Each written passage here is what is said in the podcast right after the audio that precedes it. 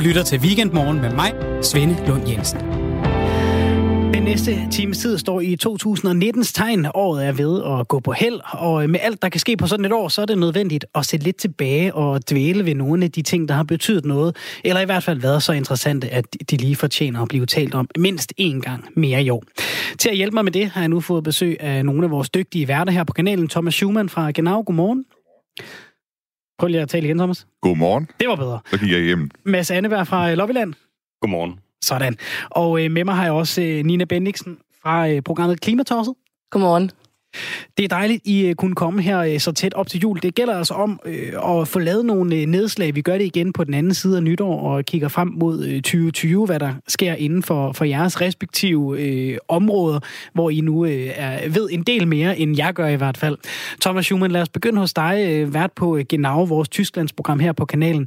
Hvad, er, hvad har været vigtigst øh, lige at, at få rundet en gang mere fra øh, 2019 i Tyskland? Jamen, det kan man sige, 2019, det var jo 30 året for murens fald i, øh, altså, i Berlin, ikke? Altså hele den folkelige opstand, der var i DDR, og så, hvad skal man sige, startskud på den tyske genforening.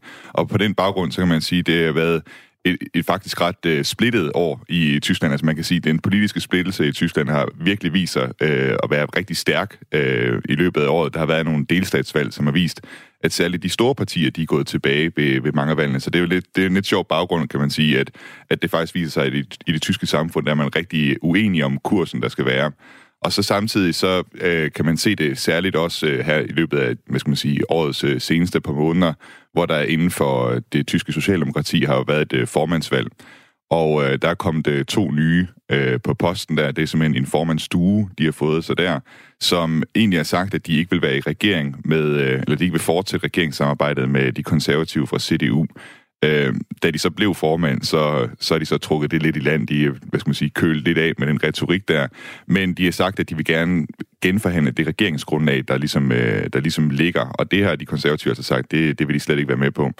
Øh, så man siger, det har, været, det har været et år, hvor hele den øh, hvad skal man sige, stabile Merkel-regering, øh, hvor man har haft øh, øh SPD, altså Socialdemokraterne og CDU, den, altså, den er gået sådan lidt, hvad skal man sige, der, der er blevet sat nogle store spørgsmålstegn ved den, og det bliver spændende at se i det nye år, hvad skal man sige, hvad der kommer til at, hvad der kommer til at ske med den. Og den her øh, politiske uro, eller det er måske ikke politisk uro, men i hvert fald, altså, der er ikke så meget øh, styr på bagsmækken, som der plejer at være mm. hos, hos Merkel i, i Tyskland. Mm. Øhm, hvor ligger Tyskland henne, og Merkel sådan internationalt set, fordi hun var jo helt oppe i toppen der øh, nogle af de år, hvor hun var gode venner med Barack Obama og, og så videre. Der var hun en af de mest indflydelsesrige øh, statsledere i verden, og Tyskland havde virkelig cementeret en rolle. Hvor, hvor står de henne nu? Jamen hun er jo, altså den regering og, og hendes øh, embeds øh, tid som, som kansler, altså hun har virkelig mistet den stjerne, hun havde engang. Altså man har også set nogle af de der øh, internationale optrædener, hun har været på, hvor man har lagt mærke til, at hun har rystet. Øh, for eksempel sammen med Mette Frederiksen, tror jeg det var på et tidspunkt, da hun øh, var på besøg sammen med hende. Så altså, den der Merkel, vi kender som super øh, kvinde, der, der sørger for stabilitet i, i Europa, øh, altså hun er på vej væk. Og de har også fået en ny formand i CDU, øh, Annegret Kramp-Karrenbauer, som skal køres i stilling til at være ny kanslerkandidat. Så de er på vej med at skifte Merkel ud. Hun stiller heller ikke op til, til valget næste gang. Og øh, den her øh, måske kommende afløser for, for Merkel, hvad kan vi sige om, hvad kan vi sige om hende? Jamen, hun er sådan et øh, relativt øh, uskrevet blad, men man kan sige, hun har haft, øh, hun har allerede tidligt i sin tid som formand for de konservative haft det lidt svært, fordi der har været folk på bagsmækken, som også har prøvet at angribe hende. De mente ikke, hun var tydelig nok i sin profil, men det fik hun så på CDU's land, landsmøde sat en, øh, sat en stopper for faktisk, og sagde, hvis der er nogen, der har lyst til at udfordre mig til posten, så skal de gøre det nu. Og der var der altså ikke nogen, der meldte sig. Så hun har vist, at hun kunne godt træde i karakter, og hun har også været rimelig kontant over for SPD, i forhold til at, at sige, at vi kommer ikke til at forhandle det her, genforhandle det her regeringsgrundlag. Nu talte du om, at, øh, at de politiske partier, de, de gamle elefanter, kæmperne, de er gået tilbage. Så er der altså også nogle andre, der er gået frem, og, og det trækker jo altså også tråde til det her lidt splittede Tyskland, du mm. taler om, Thomas Schumann. Øh, hvordan går det med, med AFD, Alternative für Deutschland, som jo, ja, det, du, ja. du kan bedre forklare det. Jamen, de står, de, jamen Alternative for Deutschland, altså det er jo, det er jo et, et parti, der ligger længere ude på højre end CDU, og så kan man så diskutere, hvor, hvor, hvor ekstremt det er derude. Der er jo altså, nogle dele af partiet, som bliver beskrevet som direkte fascistiske, ikke?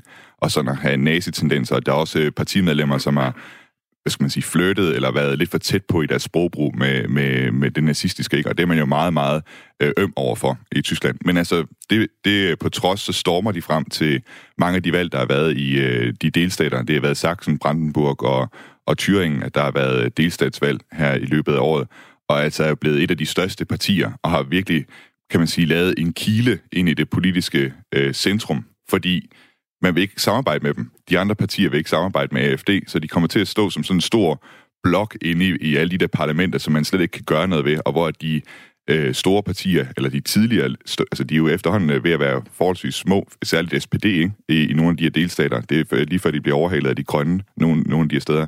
Og i hvert fald af AFD i øh, Thüringen. Øh, der, altså, der ved man ikke, hvad man skal stille op. Man ved ikke, hvad man skal stille op med, med regeringen. Øh. Så for eksempel i, i Thüringen, der er man stadig i gang med at hvad hedder det, øh, skulle finde ud af, hvordan der skal komme en regering, og jeg tror, de havde valgt tilbage i ja, øh, oktober eller sådan noget. Ja. Hvad er appellen hos, hos noget som, som AFD? Fordi nu, nu nævner du både det her med, at, at de stormer frem, men også, at der ikke er nogen, der vil samarbejde med dem, og, og de, altså, de rører ved nogle, ved nogle ting, som er, er lidt ømme i Tyskland. Hvordan hænger det sammen? Jamen altså, de er jo for det første rigtig indvandrerkritiske. Altså, de vil jo meget gerne stoppe øh, indvandringen til, øh, til Tyskland og sende, øh, sende så mange, øh, hvad skal man sige, asylansøgere sådan til, tilbage til, til, hvor de kommer fra, ikke? Og det er jo et synspunkt, der har fået vind i sejlene, hvor, hvor ja. Merkel jo har været meget Ja, hun har haft via Schaffenes. Øh, via, via Schaffenes, ja. Altså, nu tager vi folk ind, og så, øh, så skal vi nok klare det her. Og man kan sige, hele den retorik, hun havde der, det var også den, hun er blevet slået tilbage på. Altså man kan sige, det var virkelig, det faktisk været virkelig upopulært øh, blandt rigtig mange vælgere at, sige, at have den holdning til, til hvad hedder det, flygtningespørgsmålet. Og, øh, og der, der vinder AFD altså frem, fordi de er noget mere konsekvent og kan vise en, en anden vej, så at sige, for rigtig mange vælgere. Og øh, ja, altså har den her succes. Vil CDU, forventer vi, vil de lave et skifte lidt, lidt som vi har set herhjemme i, i Danmark med, med Mette Frederiksen og Socialdemokratiet? Altså, de har trukket nogle, nogle skarpere linjer i, i deres øh, udlændingepolitik. Øh, kan de gøre det samme i CDU? Altså, er, er den her tilslutning til AFD, er det et udtryk for en generel strømning i Tyskland, der går mere over på højrefløjen, eller er det en reaktion på, på, på Merkels øh, åbne arme? Mm. Altså, jeg tror, der er, der er men jeg tror, der er folk i CDU, som har set, at de bliver nødt til at ændre deres øh, udlændingepolitik, hvis det er, at de også øh, skal gøre sig gældende ved, ved fremtidige valg. Men man kan sige, hele den der holdning med at være indvandrerkritisk på den måde, den, den er stadig ny i Tyskland. Ikke? Altså man, man holder den lidt ud i strakt arm, og det har igen noget at gøre med, eller det har, det har særligt noget at gøre med den tyske historie. Man kan sige, at efter 2. verdenskrig, så var der rigtig mange, der kom, altså tyske flygtninge, som kom ind til Tyskland, og der modtog man dem alle sammen Øh, så der ligger i den, i den tyske historie, at det her med, at folk, der kommer som flygtninge, dem tager man imod, og dem hjælper man. Og derfor så, altså der, der, der mangler stadig at blive taget et opgør, hvor jeg tror, at partiledelsen i, øh, i CDU, øh, CSU er ikke helt klar til at skifte kurs nu, men altså, nu må man se, hvordan, øh, hvordan det kommer. Det er i hvert fald sådan for SPD, det skifte, som Socialdemokraterne har lavet i Danmark, det er man slet ikke klar til med, med den nye formandsstue, som kom i SPD. Altså, der er man gået mere over i en venstreorienteret retning, faktisk. Så det var lidt om øh, det politiske år i øh, Tyskland 2019. Hvad er næste nedslag, vi kan lave i... Øh... Jamen, det bliver faktisk lidt i den bane, fordi at øh, i Tyskland der har man også haft nogle, nogle øh, ret voldsomme højere ekstreme attentater. Øh, vi havde øh, angrebet på en synagoge i Halle tilbage i, ja, jeg tror det var september eller sådan noget, øh, altså hvor der er en øh, højere ekstrem øh, enkelt øh, gerningsmand, terrorist, som øh, går løs med et maskingevær og skyder mod en, en synagoge og dræber to, øh, der, går, der, hvad skal man sige, der er i området, ikke? Øhm, og så har der været et, et attentat på en øh, ministerpræsident i, øh, jeg, jeg glemmer lige nu, hvad det er for en delstat, han var ministerpræsident for. Øh, eller nej, han var, han var øh, nej, han var hvad hedder det, delstatspræsident, ja. undskyld, ja. Øh, var til Lybke. Øh, han blev myrdet af, også af en højere ekstrem gruppe. Og på den måde så kan man sige, og det, og det dokumenterer meget af det øh, efterforskningsarbejde, der er i Tyskland også, at der er virkelig et problem med, med dem ude på den aller ekstrem, mest ekstreme højrefløj også. Altså de her grupper, øh, der findes, som er klar til at udøve vold. Vi har jo også for nogle år siden haft øh, NSU, Nationalsocialistische Untergrund, som jo gik rundt på må få og myrdede øh, folk med indvandrerbaggrund. Øh, og det er altså ikke et problem, man har fået løst endnu. Og hvad, hvad er det, det rører i den, i den tyske folkesjæl? Det giver måske lidt sig selv, hvor, hvor jeg gerne vil hen med det her mm. spørgsmål. Mm. Men hvorfor er den her slags øh, attentater, og hvad de betyder og signalerer ekstra penibelt i Tyskland? Det, det, er, jo, det er jo på grund af historien. Altså, man, man er virkelig øh, man er ikke særlig glad for, at man ser mange af de der samme, den samme retorik, den samme type mor, den samme, samme type had øh, springe op i Tyskland igen. Altså, det, det efterlader en meget, meget bitter smag i munden. Og man kan også sige særligt, Øh, måske fordi man har faktisk organer i Tyskland. Man har jo øh, det, der hedder Verfassungsschutz, altså forfatningsbeskyttelsen. En efterretningstjeneste, som går ud og, og vurderer foreninger og partier og sådan noget på deres øh, politiske holdninger, om de nu er i overensstemmelse med forfatningen. Og hvis de ikke er det, så bliver de øh, enten altså, overvåget eller, eller simpelthen forbudt. Ikke? Og, og det er jo nogle store tektoniske plader, der mødes øh, sådan rent politisk i, i, i det spænd. Når man nu sidder øh, som tysker og, og, og ved, ved og kan og har lyst til at give AFD ret i nogle ting, altså blandt andet det indvandrerkritiske. Det er jo en, det er jo en reel politisk holdning at have. Det er der jo masser af mennesker, der har i, i Tyskland og også i Danmark. Øhm, hvad gør det ved debatten og ved, ved deres følelse af at være hørt og forstået, at, at det her historiekort, der trækker tilbage til nazismen, bliver trukket? Jamen, jeg tror, det, det har det med at hvad skal man sige, ophede debatten rigtig hurtigt. Altså, og måske også... Øhm, sjældent sådan efterlade særlig meget rum til sådan en konstruktiv debat omkring det her. Og jeg tror også, altså det der er med, med den der tyske nationalfølelse, det der med at være nationalsindet, ikke? eller hvad skal man sige, være patriot. De kalder sig selv patrioter i, i AFD, ikke? Øh, alt det er jo også betændt. Altså det, det, det er sådan en betændelse, som er, som er bredere sig til flere ting. Altså hvor vi i Danmark for eksempel har et mere afslappet forhold til vores flag, øh, så, så kan man ikke have på samme måde et afslappet forhold til flaget, hvor det er, man har det i fødselsdags, øh, altså i lavkager og på juletræet, eller, eller hvor det nu er, ikke? Altså, der, der er et større traume omkring det, og hvor jeg tror, AFD, de er også inde over, de vil gerne gøre det muligt for, det tror jeg, det er, eller det er i hvert fald en del af deres retorik, de vil gerne gøre det muligt for tyskerne at være stolte af deres nation, altså at være patrioter.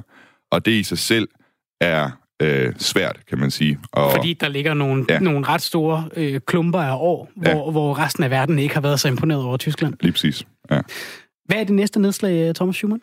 Jo, men så synes jeg også, øh, vi skulle tage et kig på det øh, indbrud, der var. Øh, det var her i november. Øh, der var et indbrud i den såkaldte Gryne Gevølpe. Øh, et, det er du lige nødt til at forklare, hvad er. Jamen, det, er, det, det kan oversættes med sådan øh, den grønne vælving, tror jeg det er. Ja. Øh, det er et kunstmuseum, eller det er, det er virkelig et gammelt slot i øh, Sachsen, øh, som øh, har huset en masse kunstgenstande, øh, en masse smykker, helt tilbage fra 1700-tallet. Øh, meget af det, som adelen på det tidspunkt gik med og, og, og smykkede som af kurfyrsterne og sådan noget øh, nede på, på den egen. Og øh, der var altså et øh, ret spektakulært indbrud, som endnu ikke er blevet opklaret. Øh, sådan helt i Olsenbanden-stil. Det er jo et sjovt, Olsenbanden, de er meget populære i Østtyskland, yeah. hvor det var, det skete.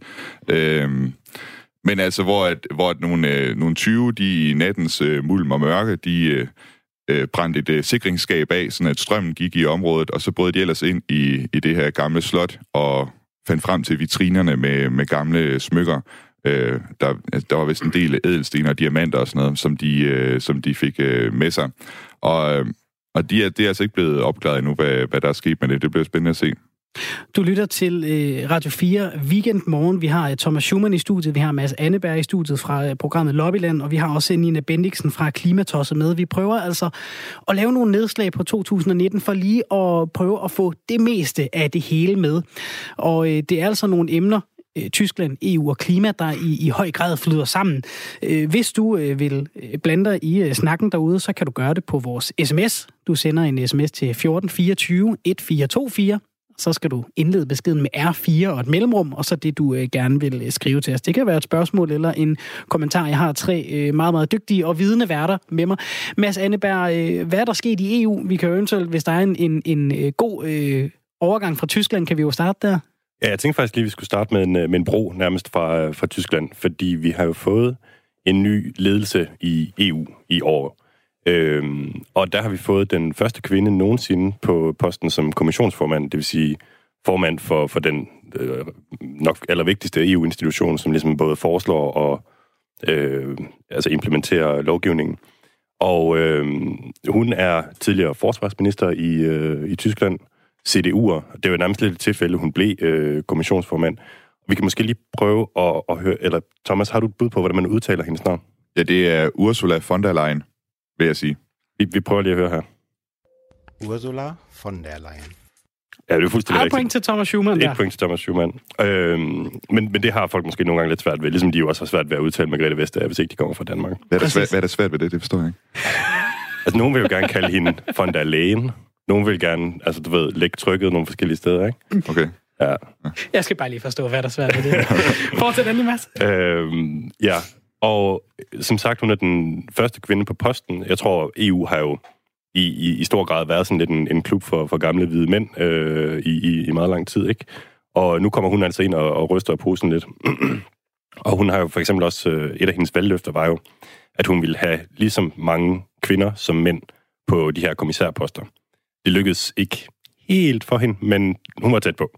Og en af de øh, kommissærer, det er jo også øh, Margrethe Vestager. Kan vi, kan vi sætte et ord på, at hun, er hun tilfreds der, hvor hun er landet? Fordi hun var jo også i spil til nogle af, til nogle af de lidt større poster. Hun er endt med en ikke ligegyldig post, vil jeg så også sige. Men, men er hun og Danmark tilfredse med, hvor hun er landet efter i år? Jeg tror, både hun og Danmark er, er meget tilfredse. Altså, for hende selv, der var udgangspunktet jo for bare et år siden, at der, altså, man ville ikke pege på hende, hverken fra, fra Venstre eller Socialdemokraterne. Øh, det var jo først nærmest i sidste øjeblik, at de øh, gav sig på, på, på den, og Mette Frederiksen sagde, jamen okay, så, så gør vi det. Øh, så, så hun er rigtig godt tilfreds. Hun har fået altså, virkelig en af de helt tunge poster i EU-kommissionen, øh, samtidig med, at hun beholder det job, hun, hun faktisk havde før, så, så hun får nok at se til, at Danmark er også godt tilfredse med det. Altså, helt sikkert. Der var måske en lille spinkel chance for, at hun kunne være blevet formand, men altså, det, det, det så lidt svært ud, fordi hun kommer fra et, øh, hvad skal man sige, lidt mindre politisk, en mindre politisk familie i, på EU-samlingen. Men hvad betyder det for, for, for Danmark at have en, en øh, person som Margrethe Vestager på så fremtrædende en position i EU? Ja, hvad betyder det? Altså, det betyder vel, at vi har... Er det symbolsk, eller kan vi bruge det til noget? Ja, I princippet er det jo ikke... Øh, altså, I princippet repræsenterer hun jo ikke Danmark, når hun sidder der. Men det er klart, at den måde, hun gør tingene på, er jo mere dansk. Og det vil sige, jo, jo, jo, jo flere magtfulde mennesker vi har i EU, både politikere og, og embedsmænd, jo mere kommer det til at ligne et projekt, som, som, altså, som ligner det, vi gør herhjemme. Ikke? Øh, Så det ikke bare bliver italienerne og tyskerne, der, der, der styrer det hele. Det var, øh, ja, det var lidt om Ursula von der Leyen. Ja, præcis. Von der Leyen. Von der Leyen. Von der Leyen. Nul point til mig. Og øh, jeg vil næsten gerne lige blive lidt ved hende. Jeg, Ja. ja. jeg vil gerne lige spille et klip, øh, og du, du skal bare lige fade ned, når du synes, det bliver for meget. Men altså, øh, hun har jo lidt en sjov baghistorie, Ja. von der Leyen her. Fordi hun blev født i Bruxelles, voksede op der, øh, fordi hendes far var embedsmand i EU tilbage i God knows when, ikke? Hun blev født i 58. Øhm, og så på et tidspunkt, så bliver hendes far så valgt som ministerpræsident i Niedersachsen. Og øh, så sker der det her.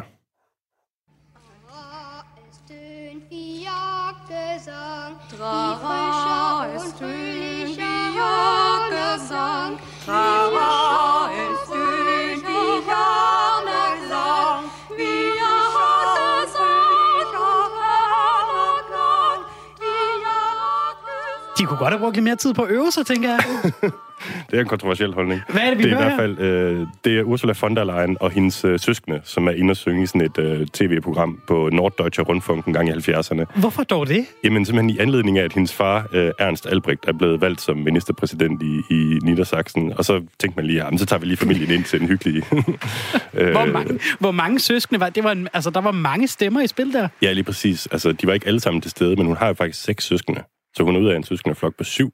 Okay. Og hun har så også valgt øh, selv at få syv børn. Hold så, op. ja, De skal have et øh, stort julebord her i, i juledagen. Ja, de trænger måske også lidt til en au pair nu, hvor deres mor øh, har en rimelig vild karriere. En au pair eller tre, tror jeg, med ja. Ja. alle de børn. Præcis. Øh, og så var det jo så i forbindelse med, at han så blev valgt som, til den her tunge politiske post, øh, så var hun faktisk nødt til at skifte universitet. Hun var nødt til at tage til England og øh, hvad, hvad hedder det, tage et andet navn, Rose Latson, fordi man var bange for, at hun skulle blive kidnappet af det, der hed Rota Armee-fraktion, også kendt som øh, Bader Meinhof-gruppen, fordi at hendes øh, far var en konservativ politiker, og de gik benhævt hårdt efter ligesom at, at kidnappe øh, ja, Ja, det var en anden tid. fløj, Det var, en, Det var- det var en reel risiko, man havde som politiker i, i den periode. Ja, præcis. det, det- ja, der var jo eksempler på det, øh, da de var aktive, rutter med fraktioner, de kidnappede øh, også bankmænd og sådan noget, ikke?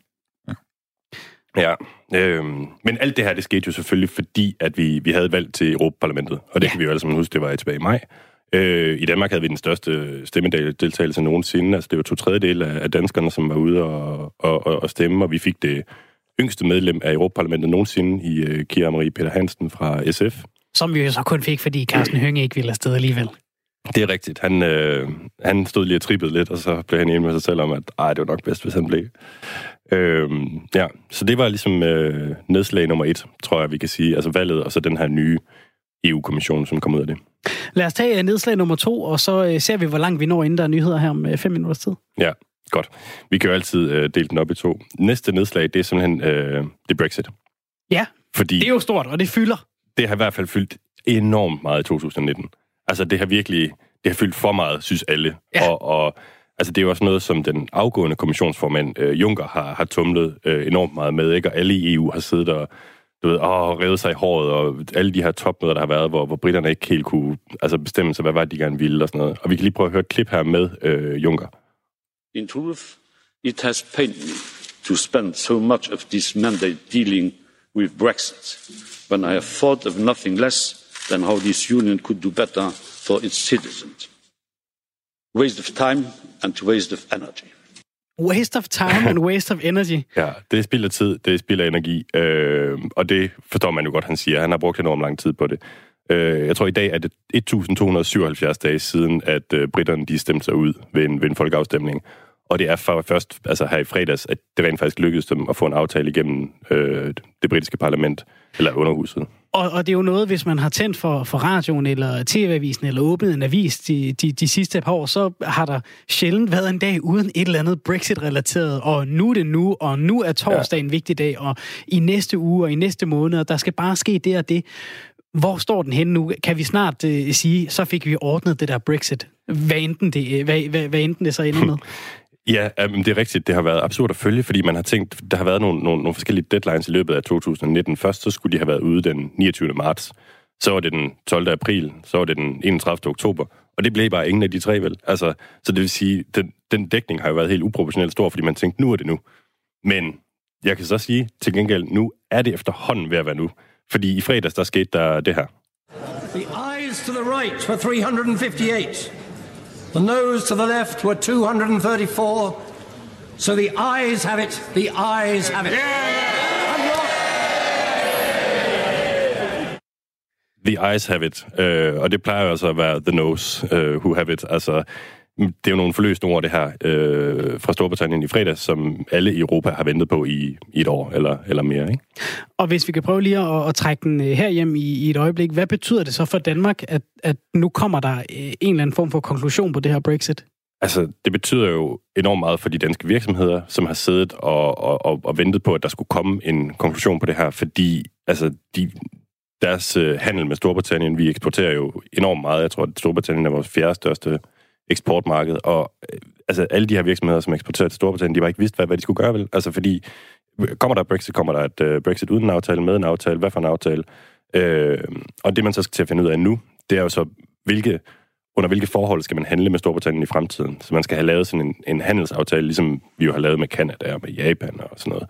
Øhm, og, og det bliver så det næste spændende at følge i, i 2020. Ikke? Så håbet om, at, at Brexit det ligesom bliver i 2019, fordi der nu er kommet en, en, en lokal afgørelse i, i, i Storbritannien, det, øh, det er meget, meget spinkelt. Altså, vi kommer til at høre mere om det det næste år også. Ja, det, det gør vi helt klart. Vi kommer måske næsten til at høre mere om det, fordi det rent faktisk nu skal implementeres. Ja, det kan du se. Altså, jeg synes, vi har hørt rimelig meget om det. øh, Det er jo store fra en mand, der rent faktisk altså, interesserer sig enormt meget for, for Ja. EU-stoffet. Præcis. Men altså, men jeg, som sagt, altså, det, det var jo Theresa May, som, som først havde aben, ikke? Og blev stemt ned tre gange. og der måtte komme tre forlængelser på bordet, og man, man har siddet bare, altså journalister og embedsmænd, alle har bare, du ved, spildt meget tid på det her. Øhm, og så kom Boris Johnson.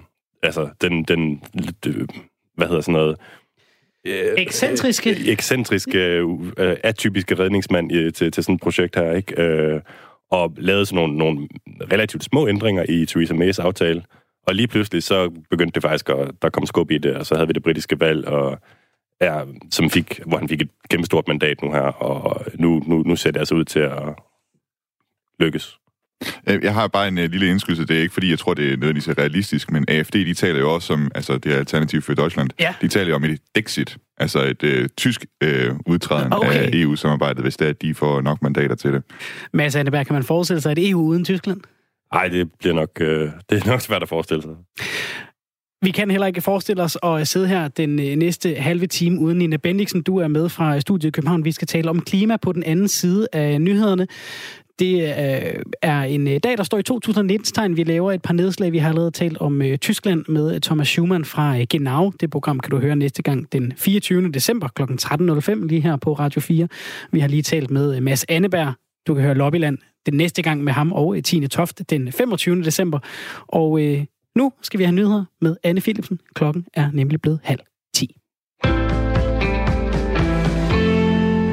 Danske forskere er i gang med at udvikle en alarm, der kan forudsige hjerteanfald hos personer, der har avanceret pacemaker. Indtil nu der har danske hjertelæger selv skulle analysere tusindvis af signaler fra pacemaker landet over, og dermed vurdere, om patienten har brug for hjælp. Men en ny intelligent hjertealarm skal give lægerne en hjælpende hånd i fremtiden. Alarmen bliver testet af læger på Rigshospitalet i øjeblikket, og Tarek Andersen, der er adjunkt på Datalogisk Institut på Københavns Universitet, er med til at teste alarmen. Når lægerne modtager det her data, så skal de bruge ret meget tid på at gennemse data i forhold til, hvad de skal gøre. Øh, og når de så får alarmen, når vi prøver det af i øjeblikket, kan vi se, at i mange tilfælde, så støtter det deres beslutning, og, og, og i mange tilfælde også virker det som om, at de så kan tage beslutningen hurtigere. Den nye alarm består af en algoritme, der kigger på data fra folks hjerteenheder, og så laver den en forudsigelse af, hvad risikoen er for et hjerteanfald inden for 30 dage. Den kunstige intelligens, den trækker på data fra over 12.000 hjerteepisoder, som den så er trænet til at kunne genkende mønstre i. Siden det nationale sorgcenter etablerede deres nye telefonrådgivning Sorglinjen i januar, så er det strømmet ind med henvendelser. Linjen har fået omkring 1900 henvendelser fra folk, der har været i dyb sorg over at have mistet. Da sorglinjen åbnede, der var den oprindelige målsætning 1000 henvendelser. Og der er brug for et sted, hen, øh, et sted at ringe hen for mange af dem, der har mistet, siger Preben Engelbrecht, der er direktør i det nationale sorgcenter. Vi kan se mange af dem, der ringer ind, fortæller os, at øh, omkring dødsfaldet, der er, man kan sige, venner og netværk, der de er rigtig gode til at stille op. Men når der er gået nogle måneder, så er der rigtig mange efterladte, som oplever at blive mødt af en mur af tavshed. Og det gør, at rigtig mange øh, ringer til vores, øh, vores sovlinje, fordi det er typisk jo, at månederne efter, man enormt, har enormt meget brug for at tale omkring den, man øh, har mistet. Forløbige valgresultater viser, at den afghanske præsident Ashraf Ghani er blevet genvalgt. Ifølge den uafhængige valgkommission i Afghanistan, så vandt Ghani 50 procent af stemmerne, mens hans rival Abdullah Abdullah fik 39 procent. Kandidaterne har mulighed for at indgive klager, inden det endelige resultat bliver offentliggjort. De foreløbige resultater skulle oprindeligt have ligget klar allerede den 19. oktober, men det blev forsinket igen og igen på grund af tekniske spørgsmål og påstand om snyd. Ifølge valgkommissionen så lå den samlede valgdeltagelse ved valget på 1,9 millioner. Det betyder, at kun omkring hver femte af de registrerede vælgere stemte. Planen var, at efterårets valg skulle være det reneste i historien, men næsten en million af de indledende 2,7 millioner stemmer er blevet annulleret på grund af uregelmæssigheder. Flammerne fra brændene i den australske delstat New South Wales har så godt som udslettet byen Balmoral, det skriver nyhedsbyrået AFP. I flere australske delstater kæmper tusindvis af brandfolk med flere end 200 aktive brænde lige nu. I går var kombinationen af en hedebølge og uforudsigelige stærke vinde, altså med til at eskalere situationen omkring de største brænde, og det fik to megabrænde til at sprede sig voldsomt i delstaten New South Wales. Og den ene af de to megabrænde har altså udslettet det meste af byen Balmoral, står det nu klart. Brandvæsenet er ved at få overblik over de præcise ødelæggelser efter i går. Søndag morgen lokaltid er vejrforholdene blevet bedre, og det giver brandmyndighederne en chance for at få kontrol over de mange brænde. Vi skal have hjem og kigge på en vejrudsigt, der byder på skyet og stedvist tåget vejr. I løbet af eftermiddagen der kommer der også perioder med regn, især i den vestlige del af landet. Temperatur omkring 5 grader og let til frisk vind.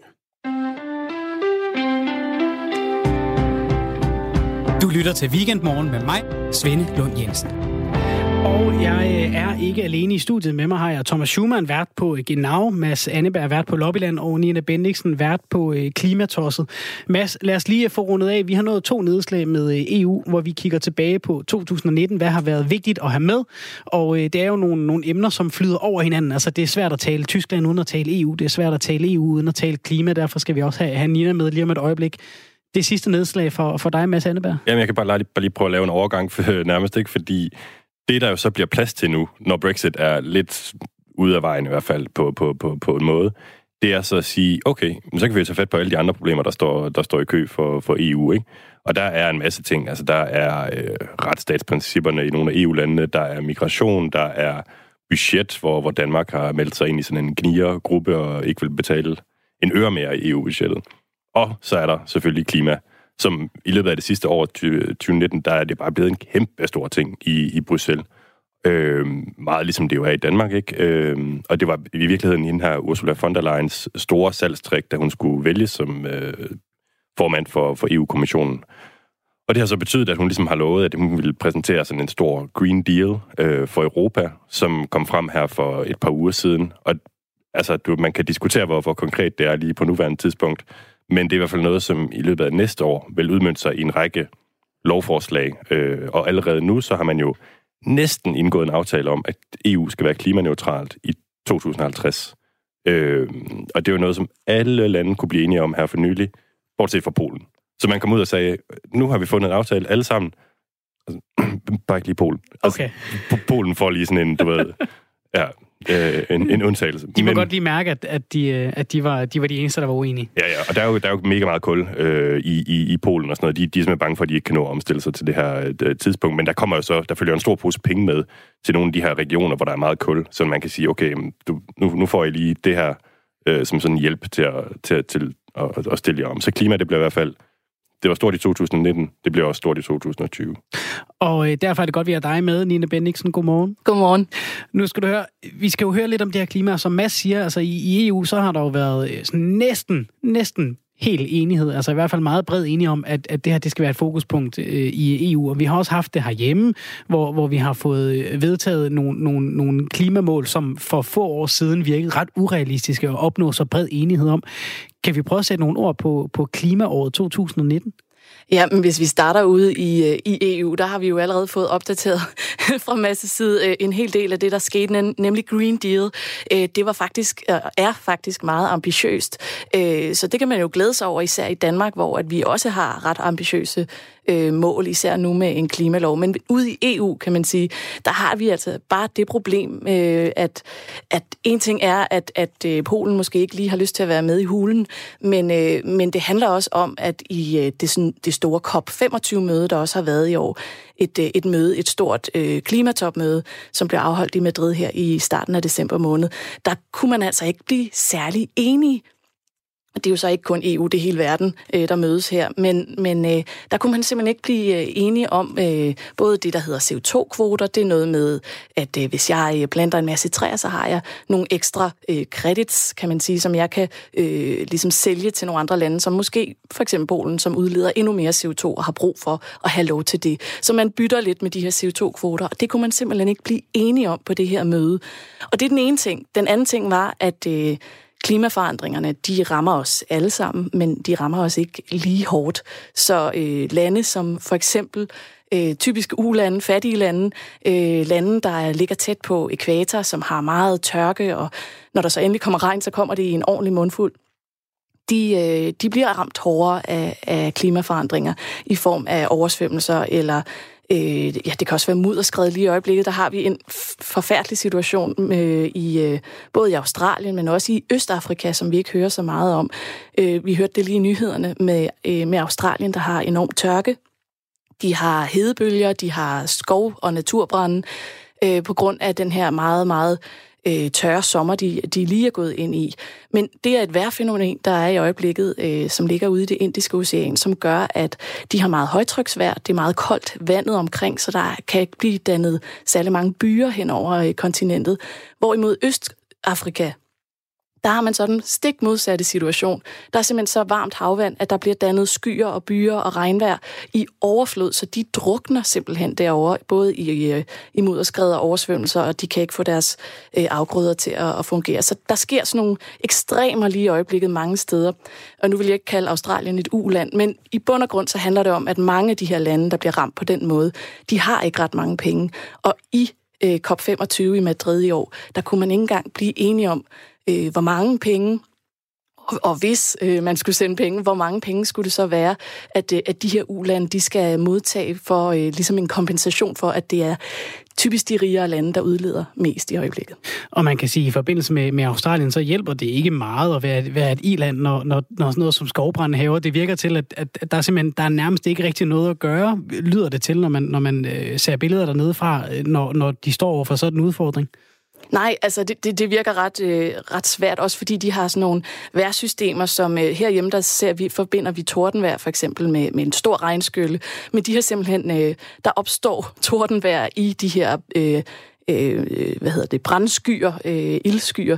Øh, så, så de har en tør torden, som bare sætter ild til endnu mere. Så det hele er tørt, og det hele brænder, og så kunne vi også høre, så er det begyndt at blæse op. Det gør det bare endnu værre, og så bliver øh, luft... Øh, kvaliteten jo også dårlig i, i de byer, de bor i. Så de er meget opmærksomme på det her øh, dernede, og og, ja, og det er svært at se en, en øh, ende på det lige, lige pt, fordi der heller ikke er noget regnvejr på vej lige. Og, og man kan sige, at sommeren kun lige startede dernede, det svarer til vores juni måned. Så, så det bliver sandsynligvis varmere både i januar og februar der. Hvad er perspektiven i det? Fordi det, det lyder ikke lige sådan til, at, at det bare stopper. Det, det, de, her, de her tørke, det er også noget, vi har hørt meget fra, fra USA, fra, fra Kalifornien. Og, og det trækker ofte lidt flere overskrifter, når det er Russell Crowes hus, der brænder ned, end, end, end mange, mange, mange tusind australier, der, der står uden øh, hus hjem. Hvad kommer der til at ske de næste par måneder i Australien?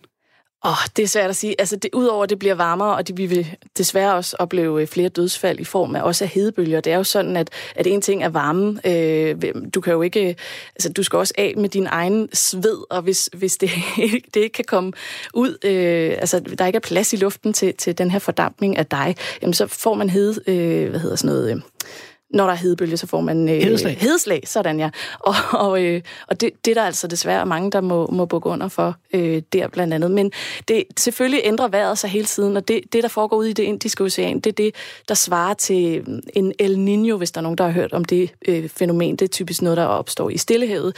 Det her, det hedder en øh, dipole, og, og det er også noget, der vil slutte igen. Så, så på et eller andet tidspunkt skal der nok komme regn, men, men det er bare svært at forudsige på nuværende tidspunkt. Og rent politisk, der er det også svært, fordi det er ikke fordi, at øh, man politisk øh, er så... Jo, man anerkender klimaforandringerne, men, men der er en stor... Øh, der, der er noget øh, modstand øh, fra øh, forskellige sider i, i Australien, og der er øh, for eksempel sådan et spørgsmål som om, om øh, klimaforandringerne overhovedet er menneskeskabte.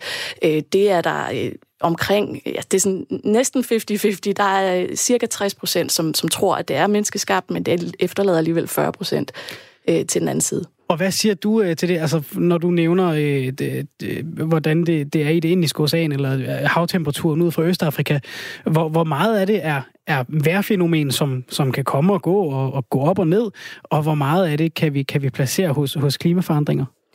Jamen, man kan sige, at de enkelte værhændelser, det er også det er sådan en god tommelfingerregel. De enkelte værhændelser har som sådan ikke noget med klimaet at gøre, hvis man ser på et enkeltstående nedslag. Men, men det er klart, at kommer de her nedslag oftere og oftere, oplever vi oftere tørke i en periode i et bestemt område, så begynder man at, at kunne sætte lighedstegn mellem de to. Øh, vi siger typisk, at en, øh, en klimaperiode er på 30 år. Så hvis du tager gennemsnittet af de sidste 30 år og oplever, at det er blevet varmere eller vådere eller tørre i løbet øh, i forhold til de foregående 30 år, så kan du tale om en klimaforandring. Og det er så kedeligt, og det er også derfor, at det bliver så svært for klimaforskerne at formidle det her ordentligt. Men i bund og grund, så kan vi jo øh, se på tallene, at det er blevet varmere, øh, både globalt og, og så, hvis man kigger ned de enkelte steder, lad os bare tage Danmark, øh, der har vi, vi er tæt på nu at være, øh, have det vådeste år nogensinde målt øh, i, her i 2019. Jeg tror, vi mangler 7 mm for at, at nå den rekord.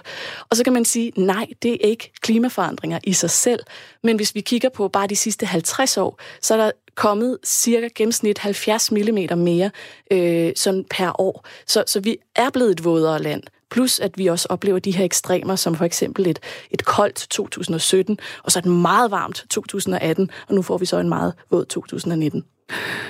Nu nævner du, øh, Nina Bendiksen, øh, de her øh, klimaforskere, som jo i, i en del år efterhånden har prøvet at råbe op omkring klimaforandringer, men det var altså ikke dem, der, der tog de fleste klimaoverskrifter i 2019. Det var nogle pige fra Sverige. Mm. Ja, ja, øh, du leder mig frem til. Ja, Greta Thunberg øh, er nok svært at komme udenom, især i klimaregi. Hun øh, startede for et års, halvandet års tid siden med selv at, at strække, skolestrække foran det svenske øh, Rigsdagen, og øh, der stod hun så med det her fine skilt, hvor der stod øh, øh, skolestræk for klimaet, eller sådan noget den stil. Var det ikke det?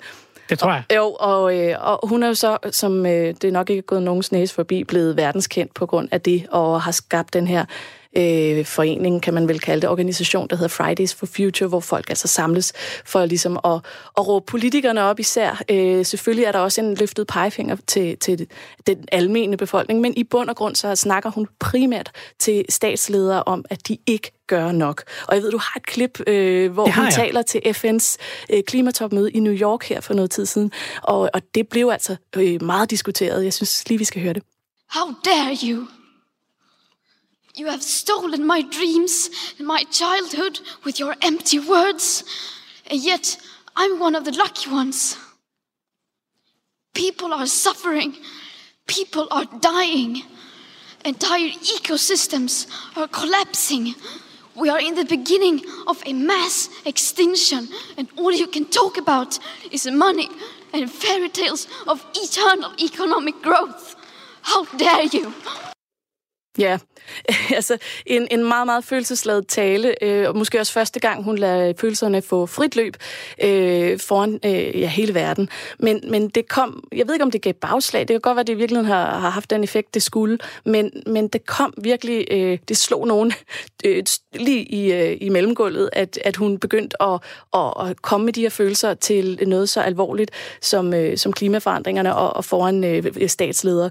Fordi var det skuespil, eller eller, eller mente hun det? Og, mm. og hvis det var skuespil, og var det så for meget? Og retorikken og alt blev diskuteret, og der var utrolig grimme...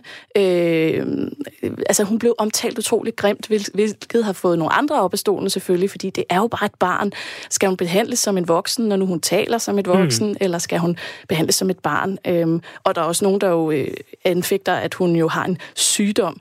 Øh, det synes jeg, man kan diskutere, men hun har jo et... Øh, øh, en diagnose i hvert fald, øh, som, som hun selv ser som en, øh, en, øh, en heltekappe. Ja, superkræfter kalder ja. hun det.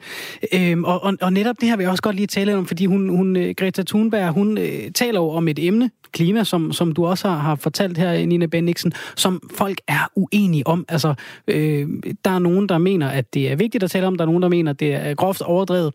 Og så har vi altså den her, den her unge svenske pige, som, som du siger, har Aspergers syndrom, og, og, og, og det kommer noget af snakken til at handle om. Noget af snakken kommer til at handle om øh, fra hendes kritikere, at hun ikke går i skole, og så er det et problem.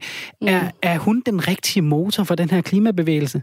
Jeg tror, hun er en vigtig motor. Måske øh, der kommer jo andre, der, der er begyndt at også at blive mere og mere anerkendt i, i øh, sådan øh, alment... Øh, almen viden, var ved at sige, at man, man ser flere og flere efterhånden, men hun er nok en af de største. Hun har altså også virkelig opnået noget i år, øh, udover at være nomineret til Nobels fredspris, og øh, øh, også lige blevet Person of the Year i Times Magazine, så har hun altså fået opkaldt en, øh, en bille en blind bille øh, efter sig, øh, og så også en, en øh, skrift, ligesom Times New Roman eller nogle af de der.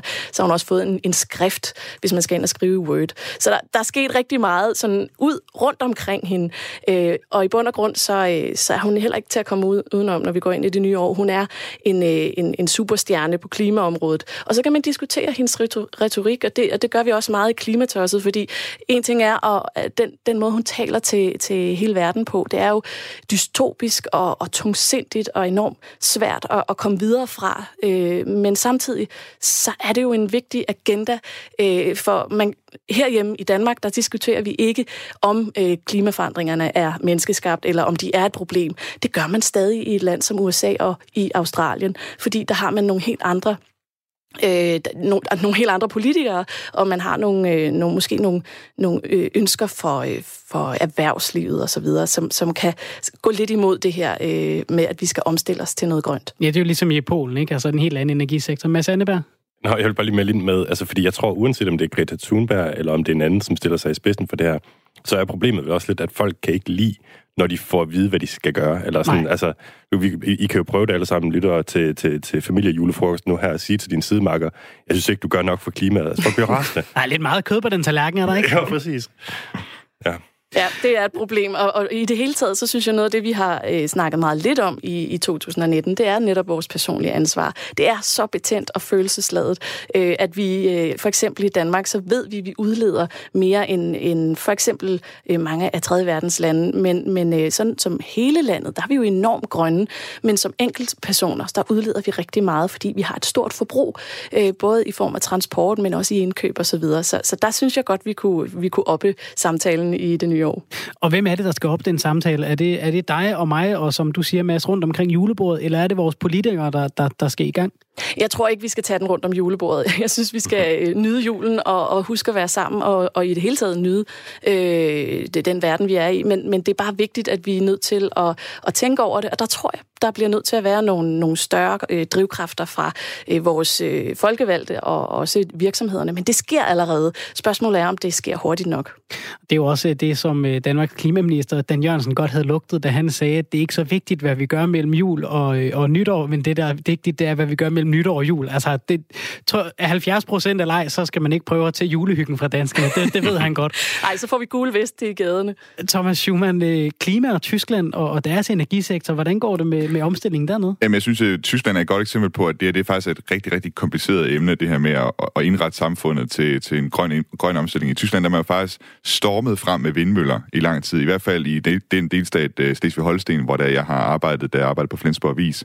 Der har man jo ude i Nordfrisland, altså øh, masser af vindmølleparker, der, altså, hvor de, man kan se dem øh, overalt simpelthen derude. Ikke? Øh, det er bare et problem, at, at tit så står de stille, faktisk, de der vindmøller, selvom det blæser. Og det er fordi, man ikke har fået opdateret øh, elnettet samtidig. Så der er faktisk ikke kapacitet i ledningerne til at lede den her strøm ud til, til forbrugerne øh, derude. Så det er jo sådan noget, altså det er jo sådan nogle, en puslespils, øh, brik, altså et, et puslespil, som skal gå øh, i takt, kan man sige. Og så Tyskland er jo over for den udfordring også, at man samtidig med, at man gerne vil droppe kul, øh, så vil man også gerne droppe atomkraft. Øhm, og atomkraft er jo ellers, altså den, den har jo så sådan nogle andre, hvad skal man sige, negative, øh, negative affald, altså plutonium, øh, uran, øh, radioaktivt affald, ikke? Det er det, vi skubber foran os og, og, og, og tager stilling til som, som ja. klimaet om, om nogle 100 år. Ja. Så må vi finde ud af, hvad vi gør med det. Men det er sådan en dobbelt omstilling, Tyskland er i gang med. Det er både en, en hvad skal man sige, et farvel til kul, og så et øh, farvel til kernekraft. Og altså, der er øh, vind og sol og vind jo altså slet ikke på det niveau, at det kan komme ind og erstatte alt det. Så man, man kan sige, man er lidt, det, det er lidt problematiske situation, man er i der. Nina Bendiksen, har du et, øh, et sidste nedslag til os i, øh, i klimaåret 2019?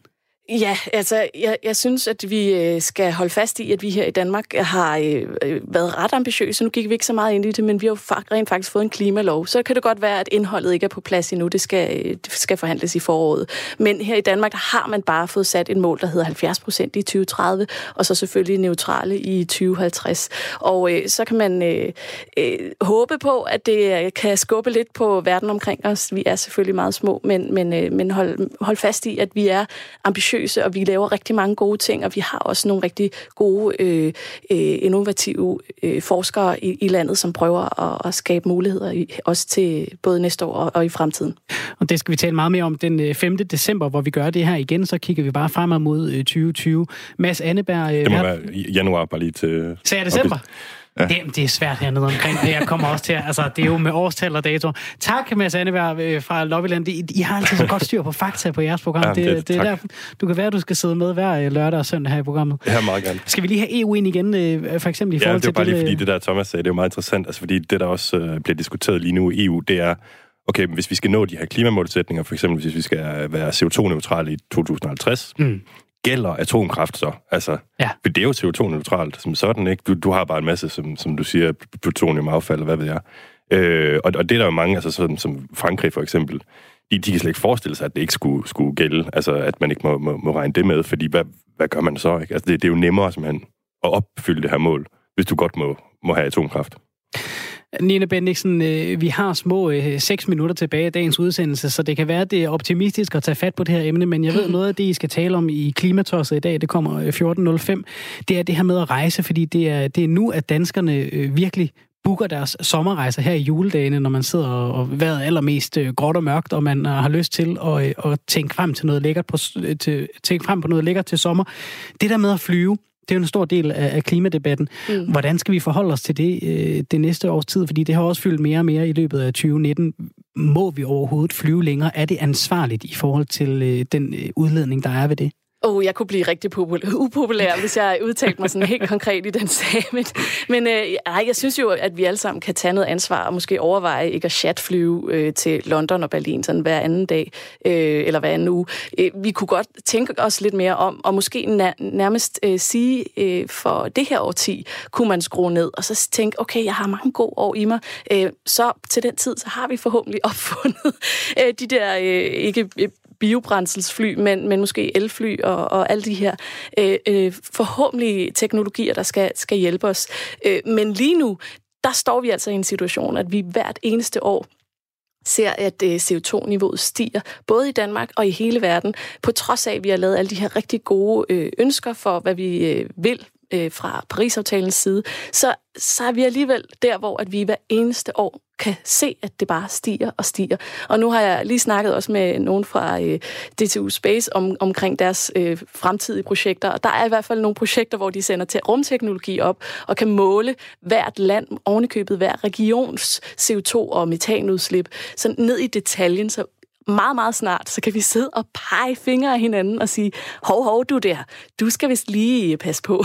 så, så vi hver især øh, måske kan lave et regnskab og måske blive lidt uvenner også. Det lyder øh, meget spændende, og øh, så om der er nogle, nogle øh, interessante øh, internationale samtaler i det, det kommer de sikkert til at få, øh, få sjov med nede i EU, Mads. Mm.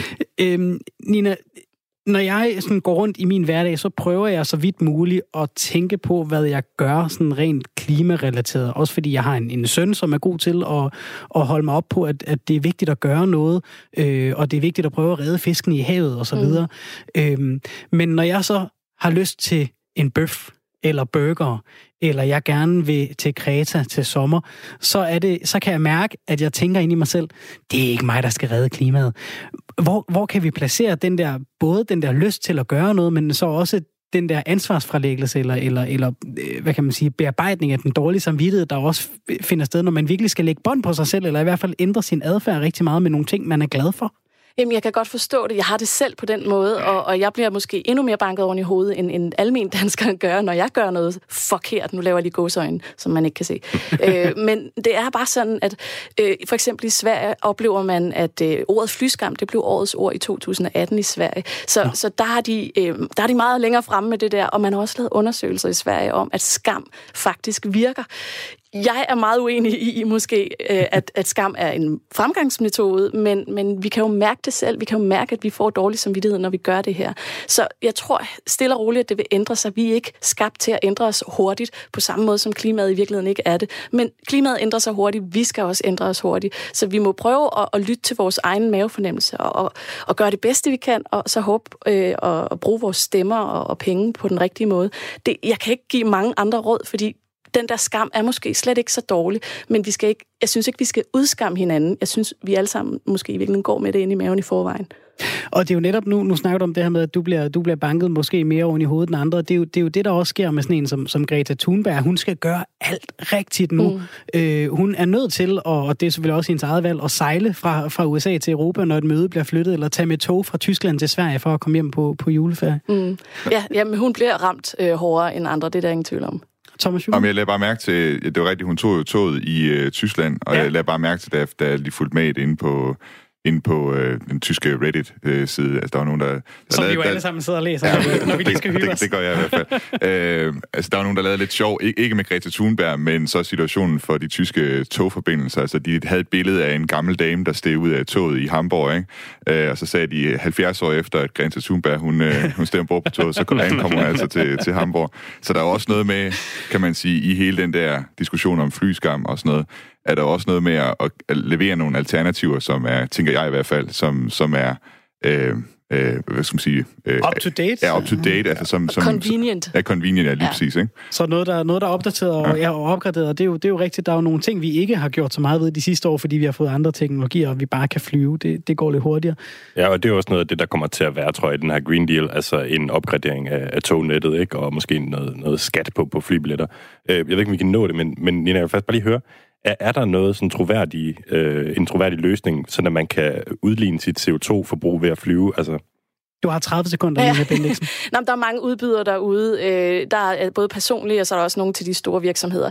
Ja, altså, det er, jeg har ikke været nede i materien, men, men det er klart, at der er nogen, der overhovedet ikke ved, hvordan man planter et træ, så hele øh, skove, de bare vælter om med det samme, i det de er blevet plantet. Så man skal virkelig sætte sig ind i, hvis man vil CO2-kompensere.